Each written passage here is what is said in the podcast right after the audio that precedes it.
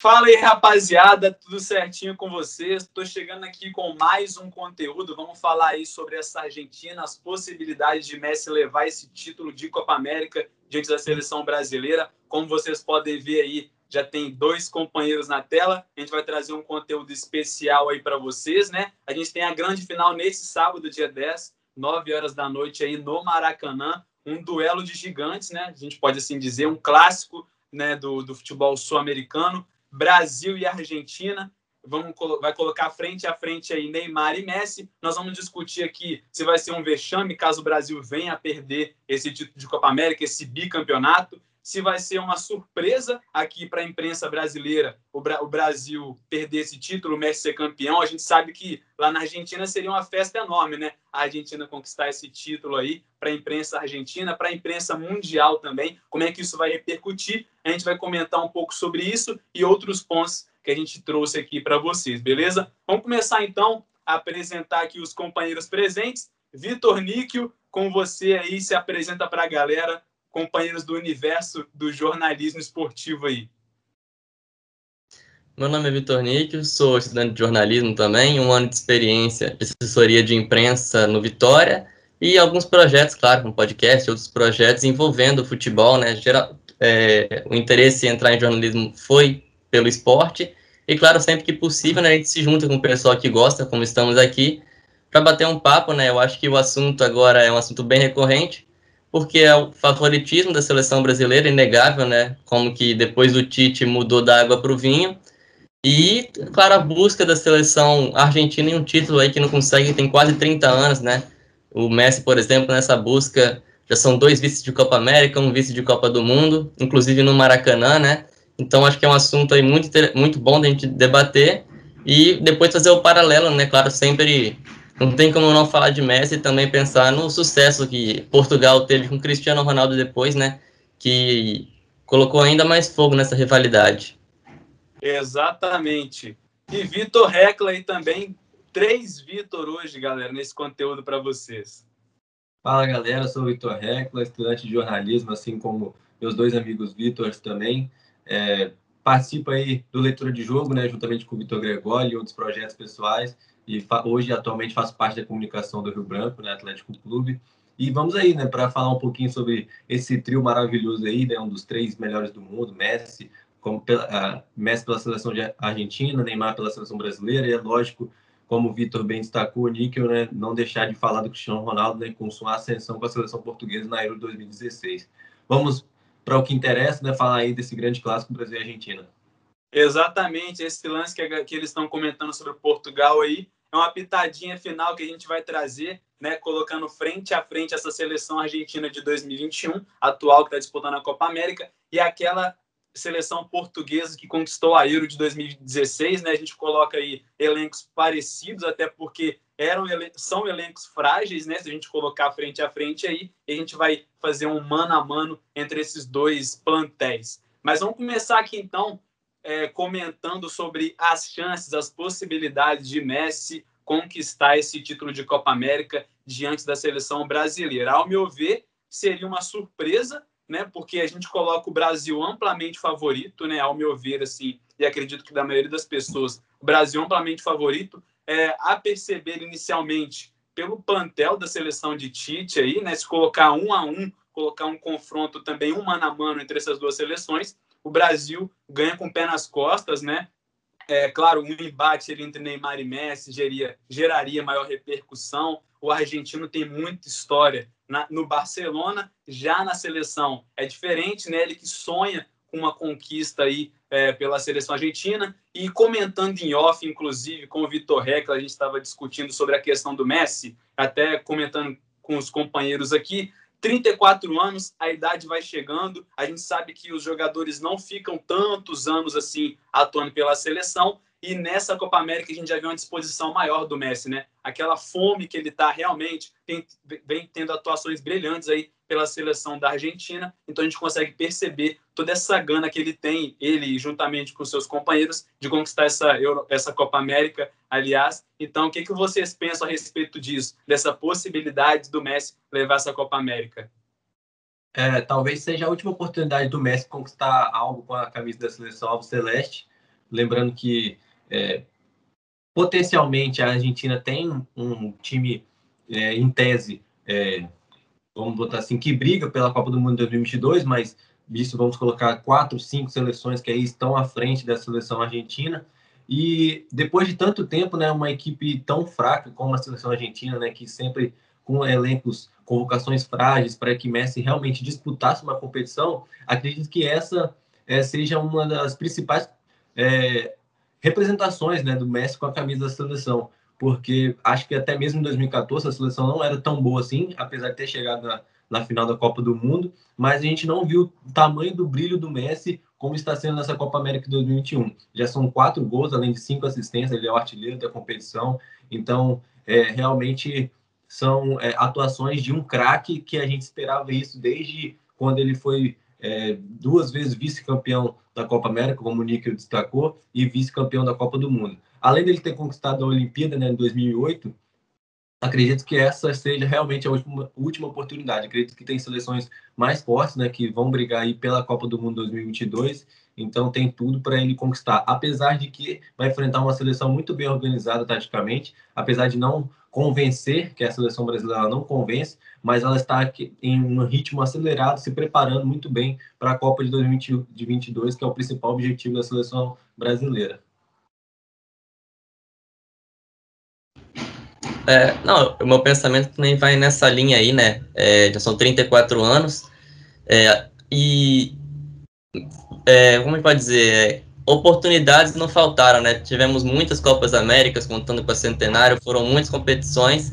E talvez essa seleção é, argentina seja pior que o Messi teve em mãos, com ele jogando mais, até por conta também da dependência. É, de vez em quando eu comento sobre a questão de imagina a seleção argentina sem o Lionel Messi é, é um time muito, muito fraco, mas assim, é, a seleção brasileira ela criou uma hegemonia desde 2017 com o Tite, né, aquelas eliminatórias onde o Gabriel Jesus foi o artilheiro, inclusive é desfalque né, para essa final. Mas o, a Argentina é a Argentina, né? Não tem como tirar esse feito. Por exemplo, é, talvez o time do Chile o time da Colômbia não sejam tão é, diferentes do time da Argentina hoje.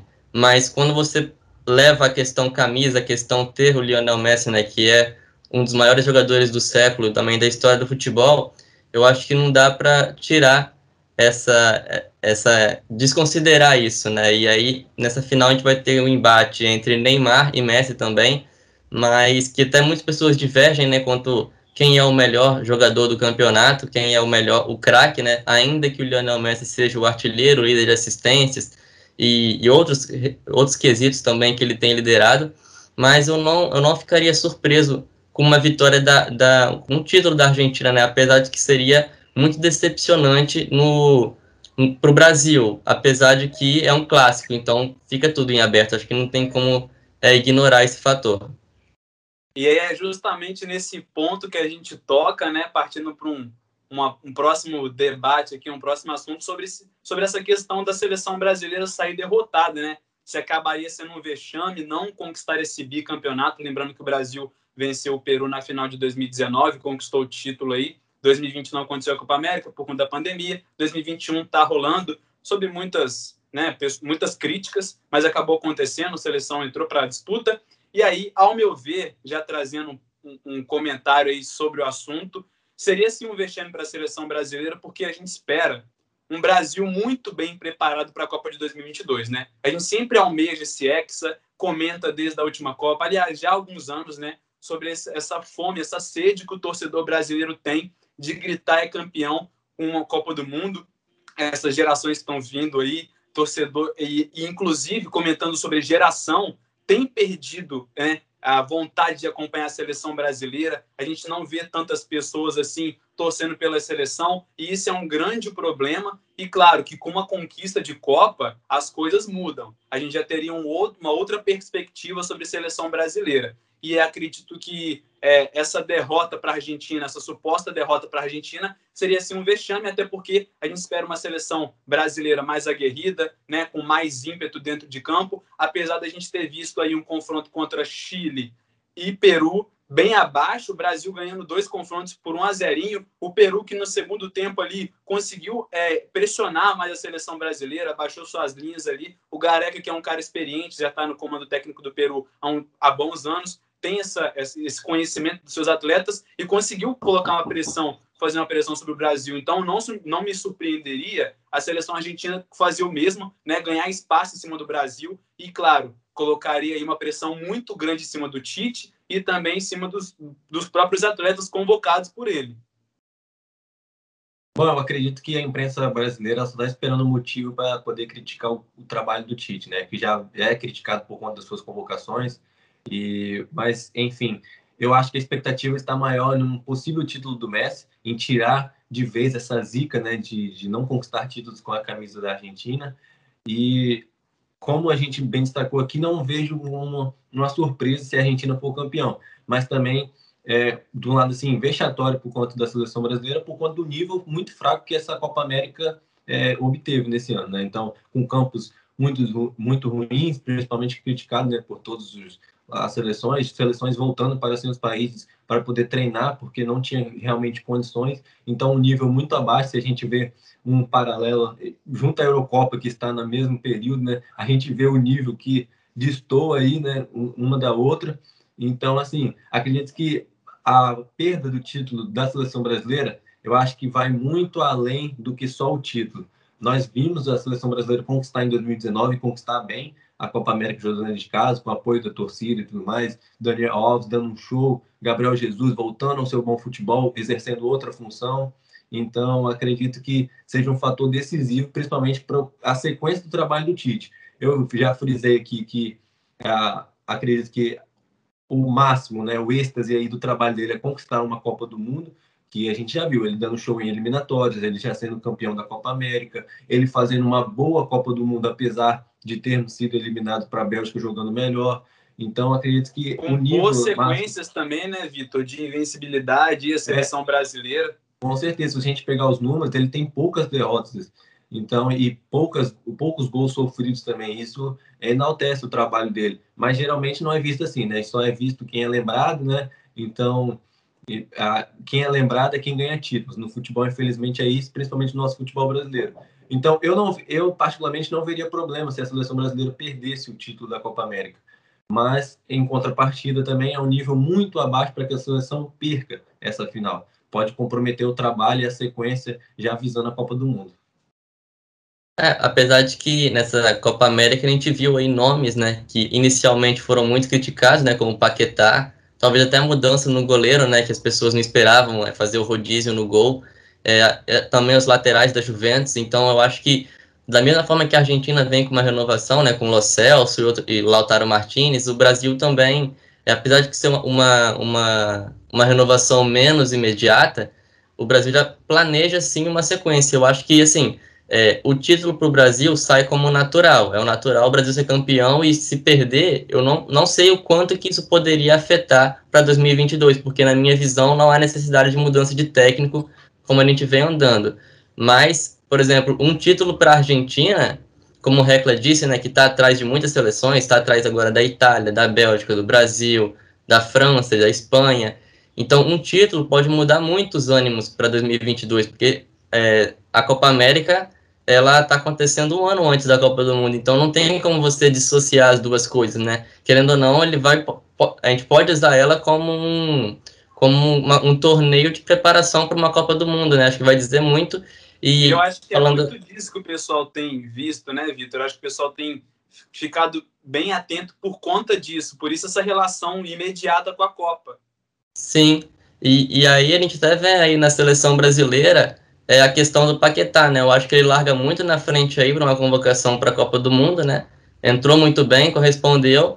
É, só que falando da seleção brasileira, eu achei que, pelo menos, eu nunca tinha visto, assim, óbvio que o Neymar é um jogador muito importante, eu não acho que o Brasil necessite do Neymar tanto quanto a Argentina precisa do Messi, por exemplo, mas para essa Copa América a dependência do Neymar foi algo que para mim foi muito surpreendente. Eu, eu esperava um, é assim, A convocação eu entendi, porque é, com questão de pandemia, a gente não teve muitos jogos da seleção. Então, beleza o Tite manter Firmino, manter Gabriel Jesus e manter outros jogadores que não estavam bem, até o próprio Alisson, apesar de agora estar no banco de reserva.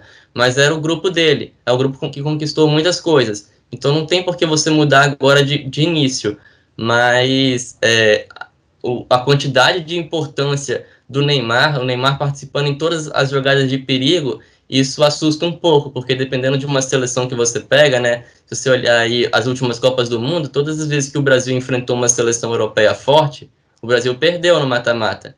Então, se, você concentra toda a sua força em cima de um jogador só, isso pode fazer falta, como fez, por exemplo, em 2014, né, quando a gente pegou a Alemanha sem o Neymar.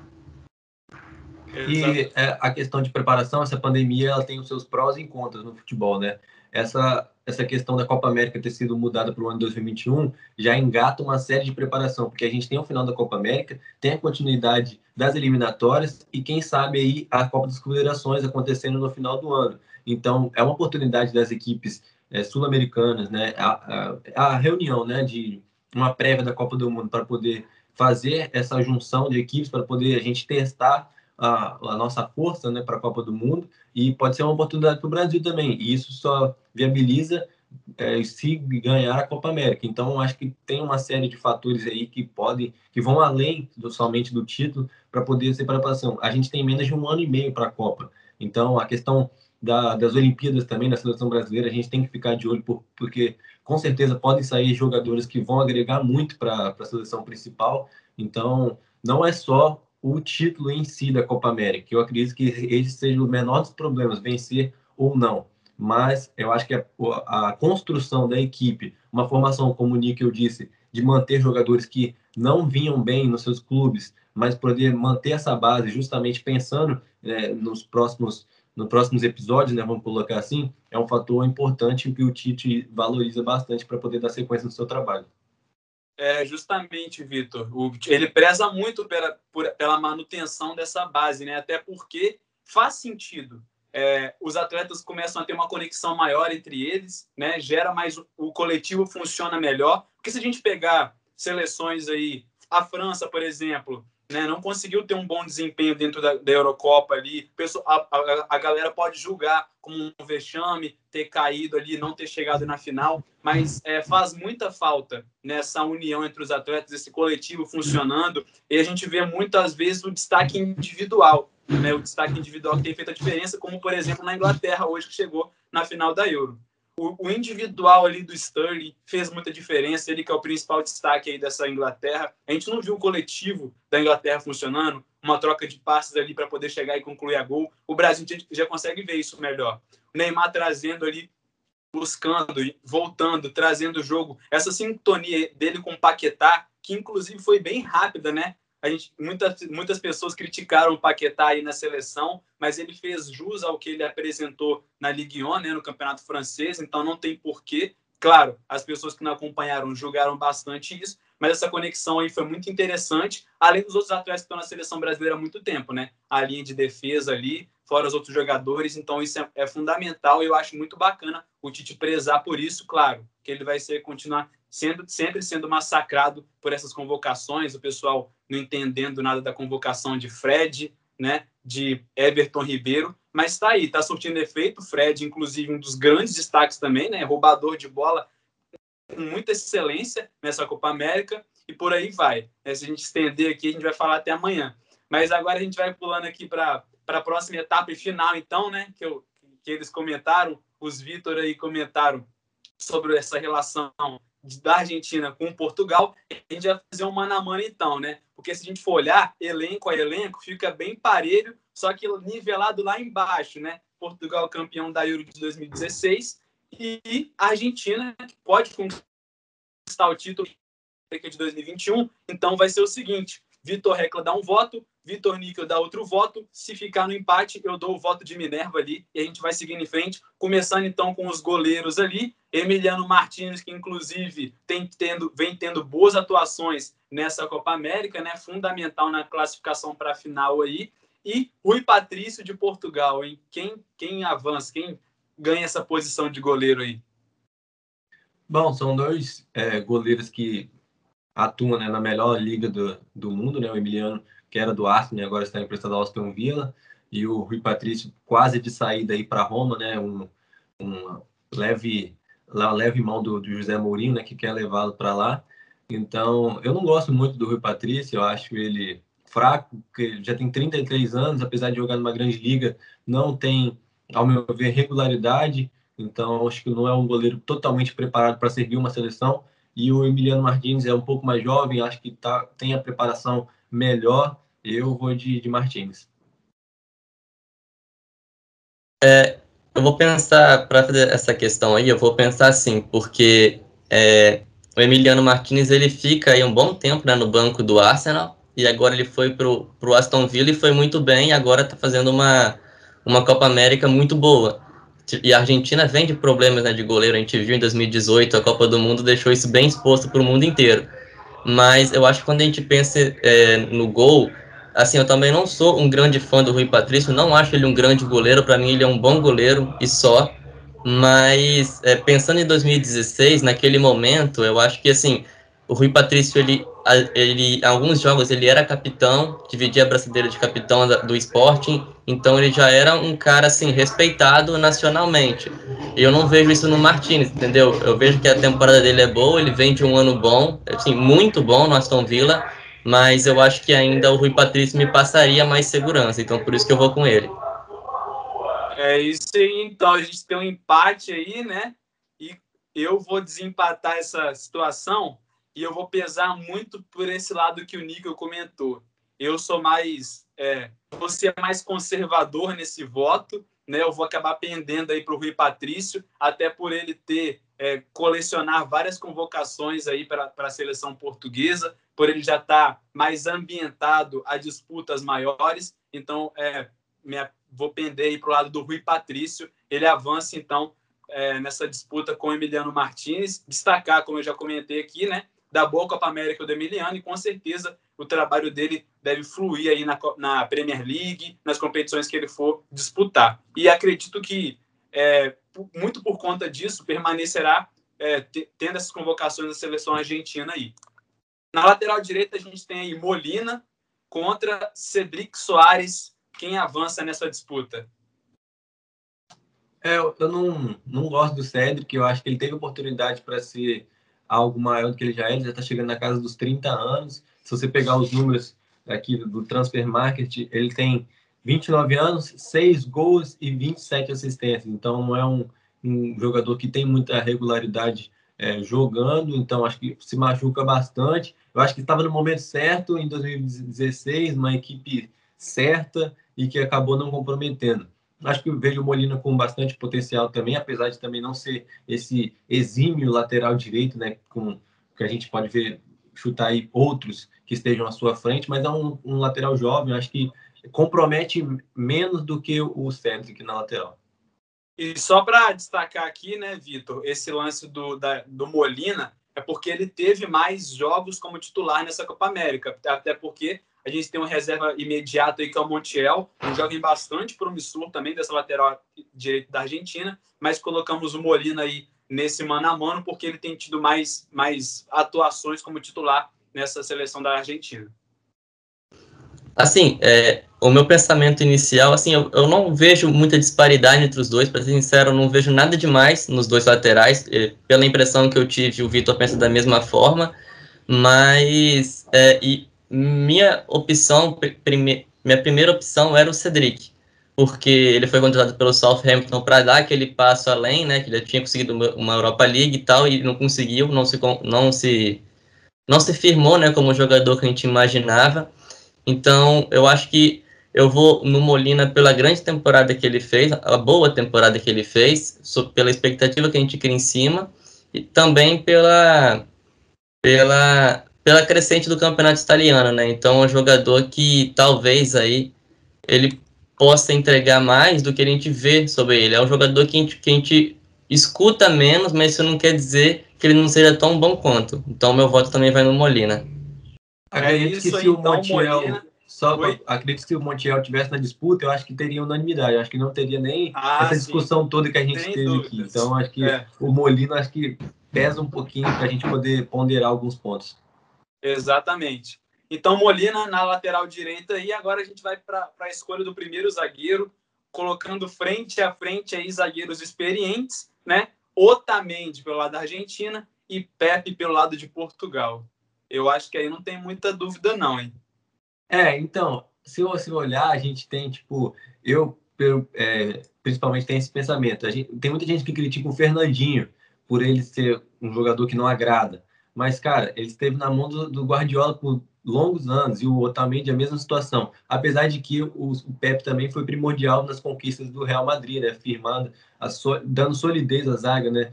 Junto, juntamente com o Sérgio Ramos, apesar também de que eu não gosto muito de, do estilo do Pep, eu acho ele muito agressivo para um zagueiro. Então, mas mesmo assim, entre ele e o Otamendi, eu prefiro o Pepe. Eu acho que é um, um, cara mais experiente, algo que, em questão de liderança, é mais líder, apesar de o Otamendi também ser muito vibrante jogando pela seleção. Mas hoje eu vou de Pepe, eu acho que tem mais consistência e conquistou mais, conquistou mais coisas também. Não que seja esse um fator é, primordial, porque ele esteve ao lado de grandes craques, né? Então, acho que Pepe hoje, é, com 38 anos e ter feito a Eurocopa que ele fez também, Acho que isso pesa mais na escolha dele hoje. E principalmente para um zagueiro, né? Como conta a experiência aí. E destacar também, só antes do comentário do Níquel aí, a boa Champions que ele fez pela, pelo, pelo Porto, né? Conseguiu chegar longe no mata-mata ali, então Pepe foi fundamental naquela equipe. E assim, quando na Euro de 2016, a gente já imaginava ali um fim de ciclo, né, do Pepe, já não era mais aquele grande zagueiro, mas dentro da seleção de Portugal, que se você pensar em Portugal hoje, cara, assim, tem Bruno Fernandes, tem Diogo Jota, tem Cristiano Ronaldo, já não depende mais tanto do Cristiano Ronaldo. Mas naquela época, lá com Quaresma, Cristiano Ronaldo e Nani, ele era um dos, dos pilares da equipe. Então, eu acho que ele pesa muito mais. Claro que o Otamendi ele foi de Atlético Mineiro até Manchester City de Guardiola, mas não, não dá. Eu acho que é uma acho que é uma disparidade muito grande. O Otamendi ele vem de muitas críticas, tanto pelo clube quanto pela seleção. Nessa Copa América ele até falha na estreia, né? Faz o pênalti, tá na origem do pênalti. Então é um jogador que, a, pela carreira, ele já perde para o Pepe. E pelo momento ele também perde para o Pepe, porque em 2016 o Pepe era campeão da Champions League e tudo mais, titular. Assim, acho que ele estava avaliando com o Varane um pouco, mas ele era o, um dos referências da equipe. E o Otamendi, ele, ele está sempre naquela de vou ou não vou, é, muitas críticas da, da torcida, é, tem demora para tomar decisão, às vezes faz um, um pênalti bobo como ele fez, então para mim eu acho que não tem nem discussão, viu, com o Pepe. É isso aí. E agora, como segundo zagueiro aí, vamos ver qual vai ser a escolha da galera, de, dos Vitors aí, Pezela pelo lado da Argentina e José Fonte pelo lado de Portugal.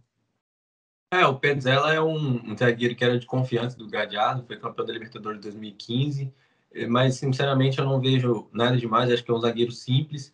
E o José Fonte fez uma boa Ligue 1, foi campeão com o Lille.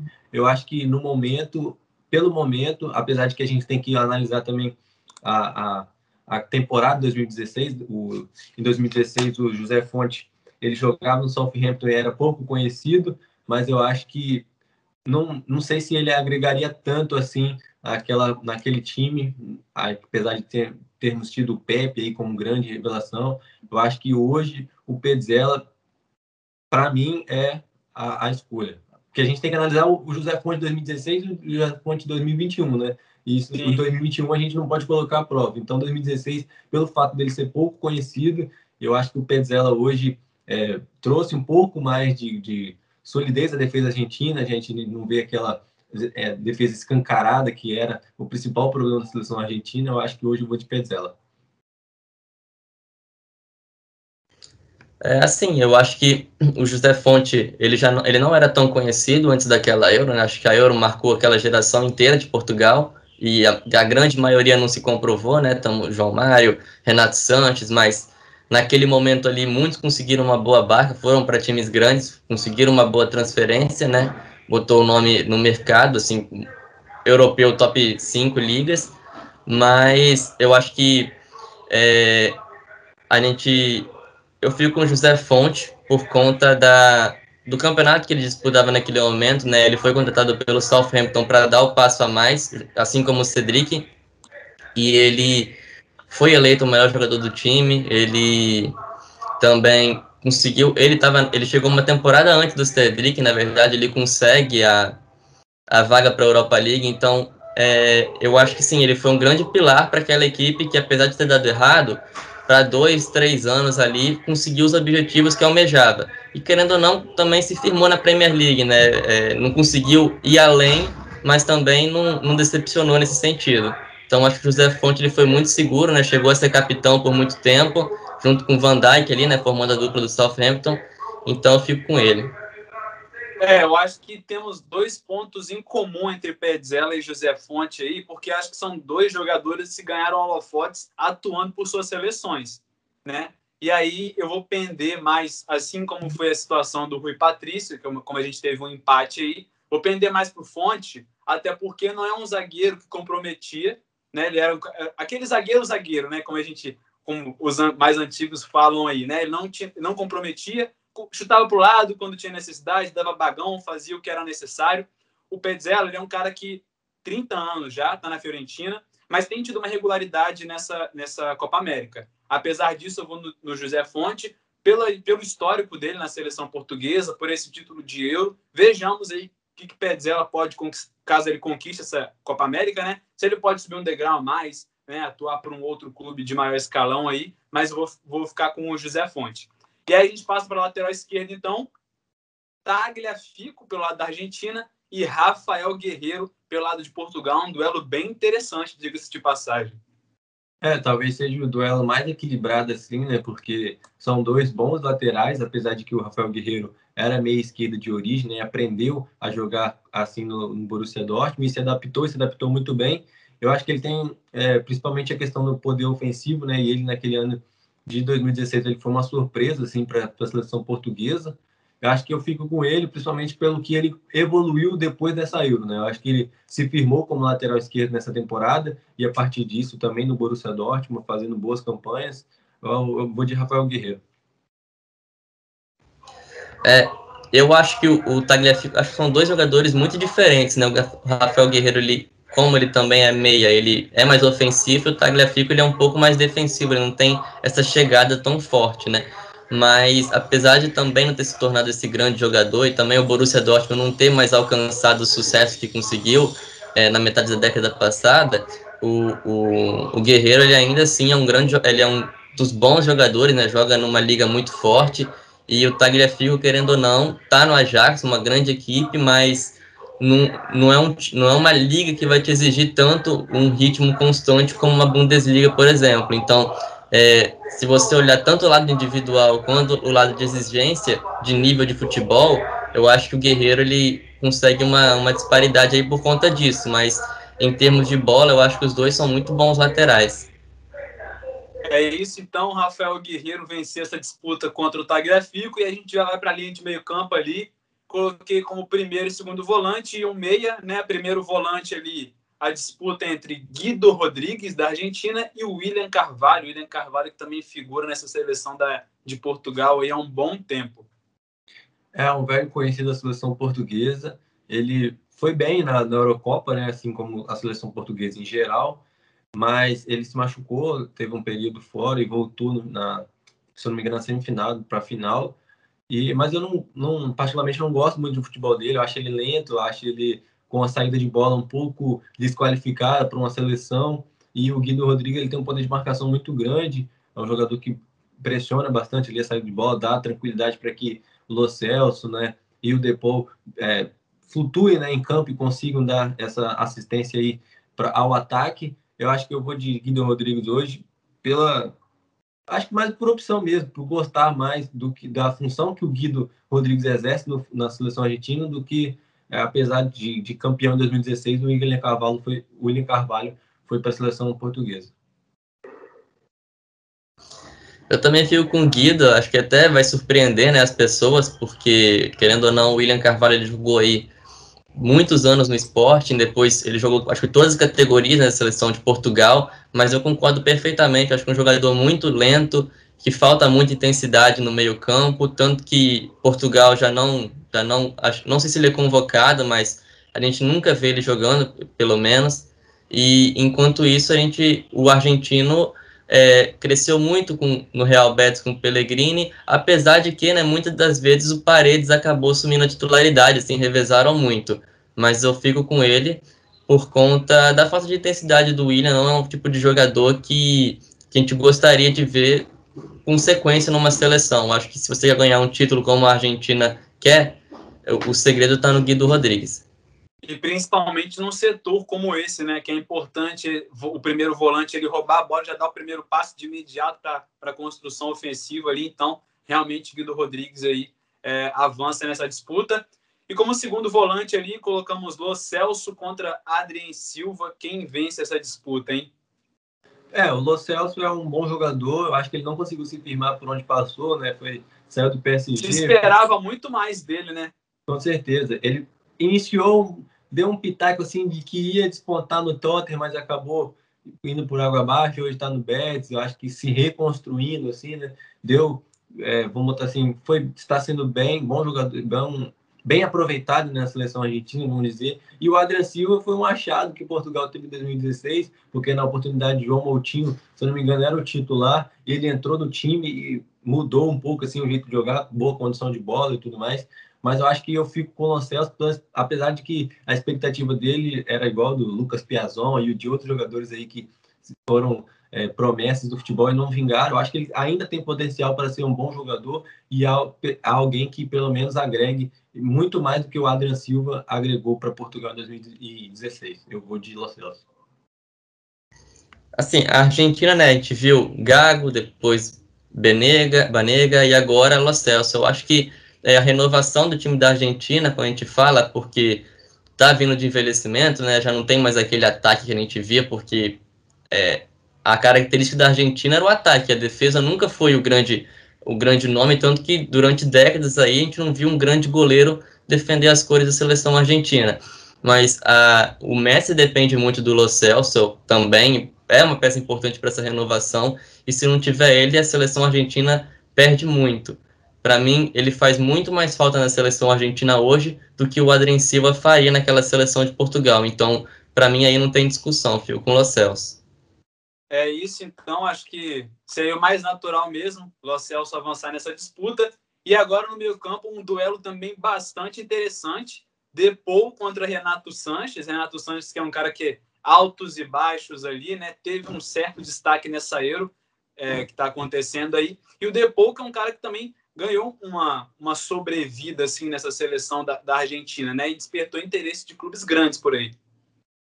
É, se a gente analisar o, o Renato Sanches em 2016, ele era a promessa, assim, né, do, principalmente da, da seleção, e se não me engano também ele estava no Bayern, então, ou ele foi adquirido pelo Bayern naquela, naquela oportunidade, me corrija se eu estiver errado, e eu acho sim que ele foi um, um, das peças fundamentais para aquela Euro e também para desse ano, porque a gente via na seleção de Portugal esse ano a entrada dele, principalmente na segunda etapa, mudando um pouco, né, tirando um pouco do peso que era o Danilo Pereira, né, do, do meio-campo e entrando essa versatilidade que foi ele, é, o Renato Sanches, principalmente também na conquista do Lille pela Ligue 1.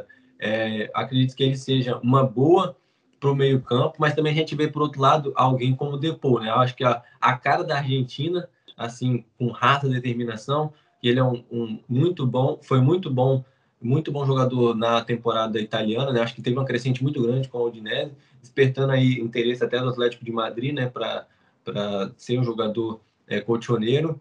É, sinceramente, eu fico, eu fico é, muito dividido nessa escolha, né? mas acho que pelo que foi em 2016, eu acho que por manter essa, vamos botar assim, sequência, né? por estar novamente em 2020, eu vou de Renato Sanches por 2016.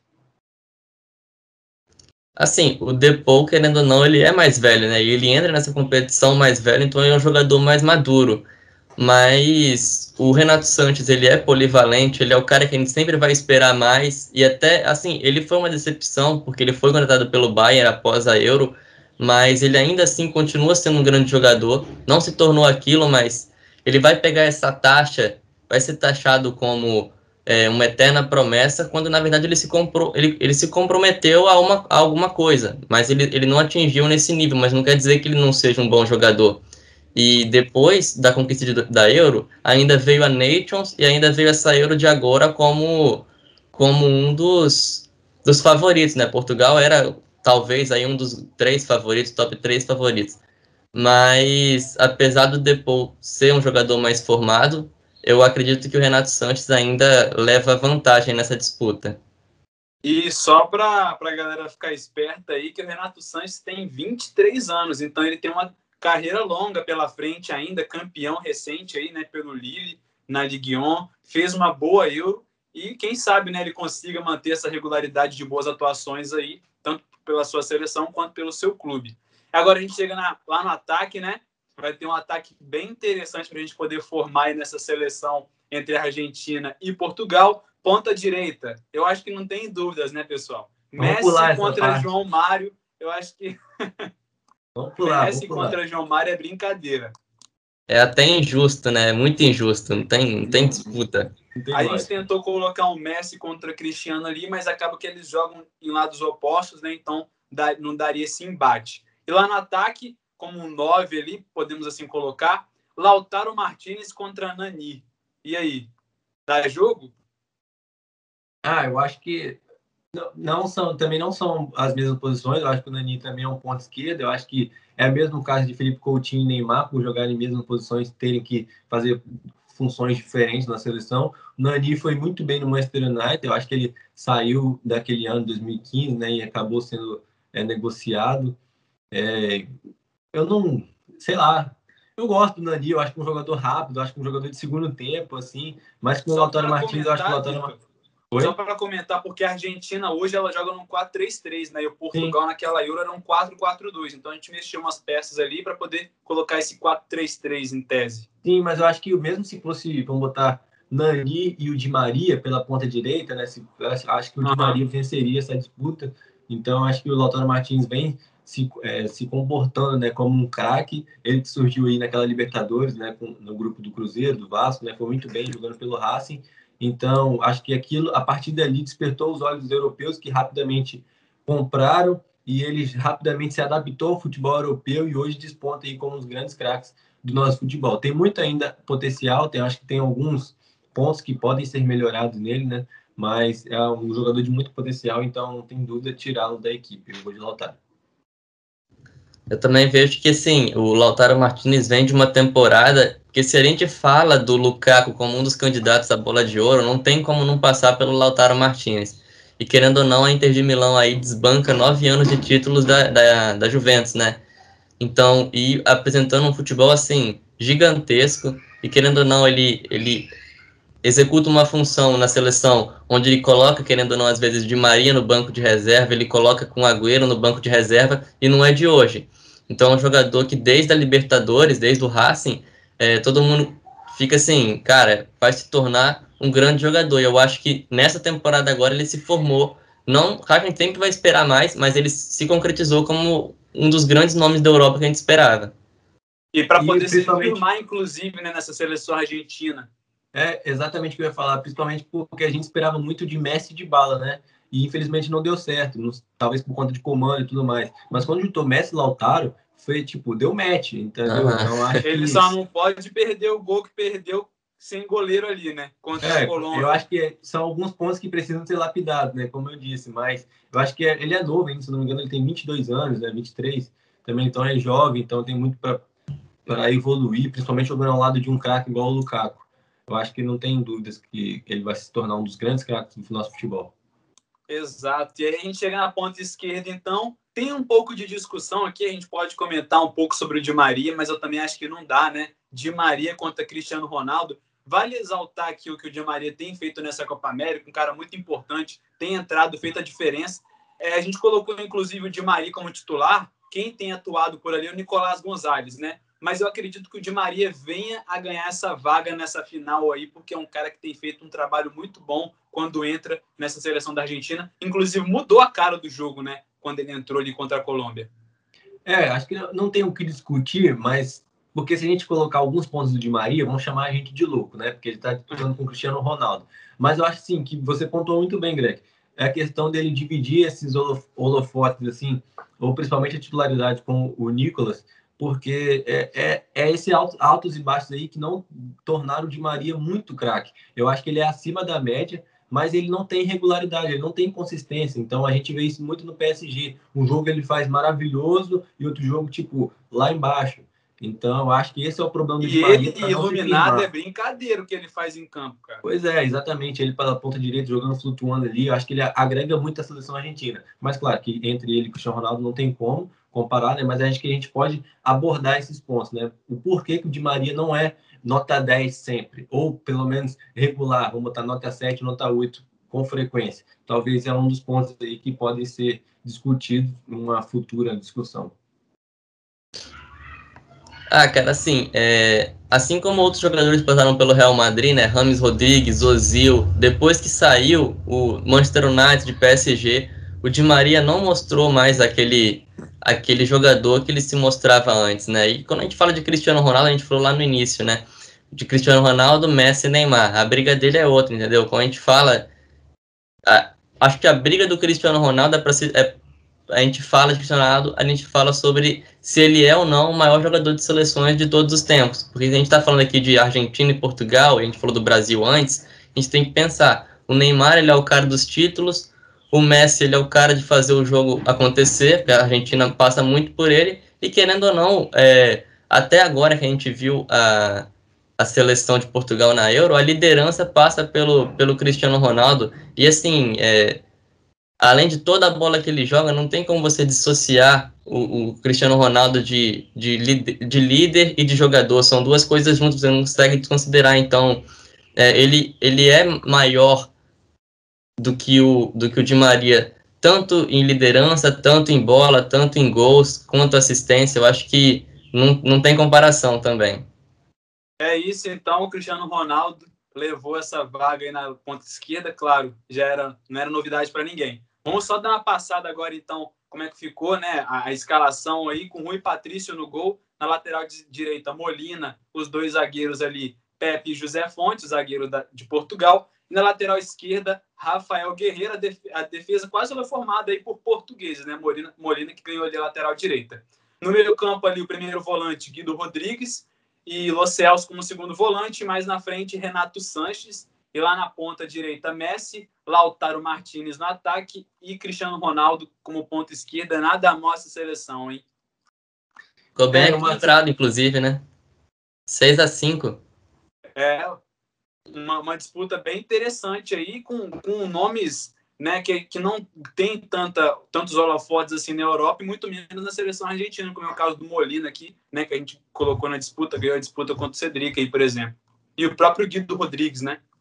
É, porque a gente, se a gente colocar também, a gente tá, entrou nessa discussão no início do, do, do programa, né, da gravação. É, se a gente colocar a Argentina de outros anos, talvez nem teriam essa disputa, entendeu? Tipo, Portugal, próprio Portugal. Eu acho que esse ano é um dos times que mais deram condições para o Messi conquistar algo. Apesar dela, ter chegado em 2015, 2016, mas a gente também, a gente, nesses dois anos, a gente não viu um Brasil forte a gente não viu um, um Uruguai totalmente qualificado para chegar, a gente não tinha essa ascensão que é a seleção colombiana, a, a, Venezuela, o próprio Equador, que apesar de não serem grandes seleções, mas que dão trabalho pelo futebol sul-americano. Então, assim, naquela oportunidade, se a Argentina também não chegasse nas finais, então ela também seria vexame. Então, acho assim que esse ano a, é a seleção que mais dá condições para o Messi. E, assim, eu acho que essa renovação fez muito bem. Espero que continue assim. Eu acho que para dar graça né, para o futebol sul-americano, porque a gente vê hoje uma hegemonia do Brasil que está anos-luz à frente da, dessas seleções. Então, talvez só por esse ano 2021 a Argentina tenha essa disputa. A gente entrou nesse debate. Fora isso, não tem discussão. A Argentina não é. Isso, apesar de ter conquistado duas Copas e tudo mais, hoje a Argentina não bate de frente é. com cinco ou seis seleções aí da, do futebol em geral. Não, inclusive o, o Greg tá até a camisa do PSG, né? Que o Munier, que jogava no PSG, até comentou recentemente, não sei se vocês viram, que a Eurocopa tava tão, tão forte como a Copa do Mundo, que faltava só o Brasil. E, cara, quando a gente fala, a gente não fala só da Argentina. A gente viu a Colômbia crescendo aí, o Chile também cresceu, né? Ficou de fora da Copa do Mundo, mas é, o Uruguai, por exemplo, ele não chega a uma, a uma semifinal de Copa América desde 2011. Então, assim, as, as, as principais seleções do, da América estão muito mais fracas do que, do, que, do que a gente imagina. Acho que até o México também perdeu um pouco da força, né? A gente pensar que o Titiarito está envelhecendo, o Ochoa está envelhecendo. Então, acho que é uma situação mais geral. E o Brasil está sobressaindo e sabendo aproveitar disso. Não por, por detrimento do, da, fra, da fraqueza dos, dos rivais, mas sim por méritos também do trabalho do Tite, né? Porque de 2017 para cá, como a gente falou, mudou muito o panorama. E se a gente pegar, a gente vê outras seleções, principalmente em outros continentes. Você pegar, sei lá, a seleção japonesa, eu acho que é mais disciplinada taticamente para quem sabe vencer um jogo. Porque a Copa do Mundo a gente sabe é um jogo só, né? Contra cada seleção. Então, às vezes, você pega uma seleção japonesa, uma seleção nigeriana, a de Senegal, acho que são seleções que têm é, bons nomes que podem agregar no coletivo que podem fazer a diferença contra as seleções que estão enfraquecidas, né? Vamos dizer, entre aspas. Então a Argentina tem que trabalhar, tem que ralar muito o bumbum para poder chegar aí a ser o patamar que era antigamente. E os resultados recentes mostram isso, né, Vitor? Igual, né? É uma frase que pode ser clichê, mas não é, não deixa de ser uma mentira, não deixa de ser uma verdade, né? Que não tem mais bobo no futebol. A gente viu aí, por exemplo, Coreia do Sul tira, brigando, batendo de frente com a Alemanha e a Alemanha nem indo para o mata-mata da Copa. E muitas pessoas ficaram assustadas, mas a, a, o futebol hoje está muito. Tá, a evolução é muito grande, tanto dos atletas quanto dos treinadores, a mentalidade mudou bastante. E hoje, se você pegar um confronto aí igual a gente teve, é, teve recente na Eurocopa, é, Inglaterra e Dinamarca, muitas pessoas poderiam colocar a Inglaterra como é, a, a, classificada com o pé nas costas, mas a Dinamarca deu trabalho, apesar dos nomes ali não serem tão terem grandes holofotes, né? Mas deu trabalho, por quê? Porque o coletivo funciona, é, a, a, junção ali, a união, principalmente pelo fato do que aconteceu com o Eriksen, né? Faz toda a diferença também. Mas então, é, é, o coletivo, a mentalidade, o tatiquez, né? Tem funcionado muito bem, tanto nas grandes quanto nas pequenas seleções. Então é isso. É isso, galera. Vamos ficando por aqui, né? O vídeo ficou longo, mas o papo bem fluido, bem interessante aí. Espero que vocês gostem e acessem as redes sociais né, dos Vitors aí, Vitor Níquel, Vitor, Vitor Reca. Acompanhe o trabalho deles também, que é tudo muito bacana dentro do universo do jornalismo esportivo aí. Tamo junto demais. Vou deixar o link, vou deixar na bio aqui, né? Deixar na descrição o link deles para vocês acessarem os conteúdos deles também. E é isso, galera. Tamo junto demais. Valeu aí, Vitor Nico, pela presença. Valeu, Greg. Sempre precisar, a gente pode ir marcando, fazendo sempre esses debates. Eu acho que agrega para todo mundo, né? As pessoas também curtem bastante. A gente vai comentando sobre isso, acho que ficou muito interessante, é até surpreendente para mim ter falado sobre a questão das seleções. Eu, eu pensei que eu realmente pensei que Portugal teria se sobressaído, mas na verdade não. Então, às vezes quando a gente expõe assim também, a gente até tem resultados surpreendentes. Realmente. É isso aí, valeu Vitor Recla. Valeu, galera, foi um prazer, principalmente estar ao lado de dois Vitors, acho que no universo esportivo aí, acho que pode ser inédito, assim, né? Três Beatles que gostam de futebol como nós, juntos para poder debater sobre uh, as seleções. Então, é sempre um prazer, sempre que precisar, estaremos aqui. Acompanhe aí uh, nossos trabalhos e é isso. Vamos para cima que o Brasilzão campeão. É nóis. É isso, em sabadão, dia 10, 9 horas da noite, final da Copa América, Brasil e Argentina. Lembrar também que no domingo, né, no dia 11, temos outra grande disputa também entre Itália e Inglaterra, às 4 da tarde, o Wembley, final da Euro. É isso, pessoal, tamo junto e até o próximo vídeo. Valeu!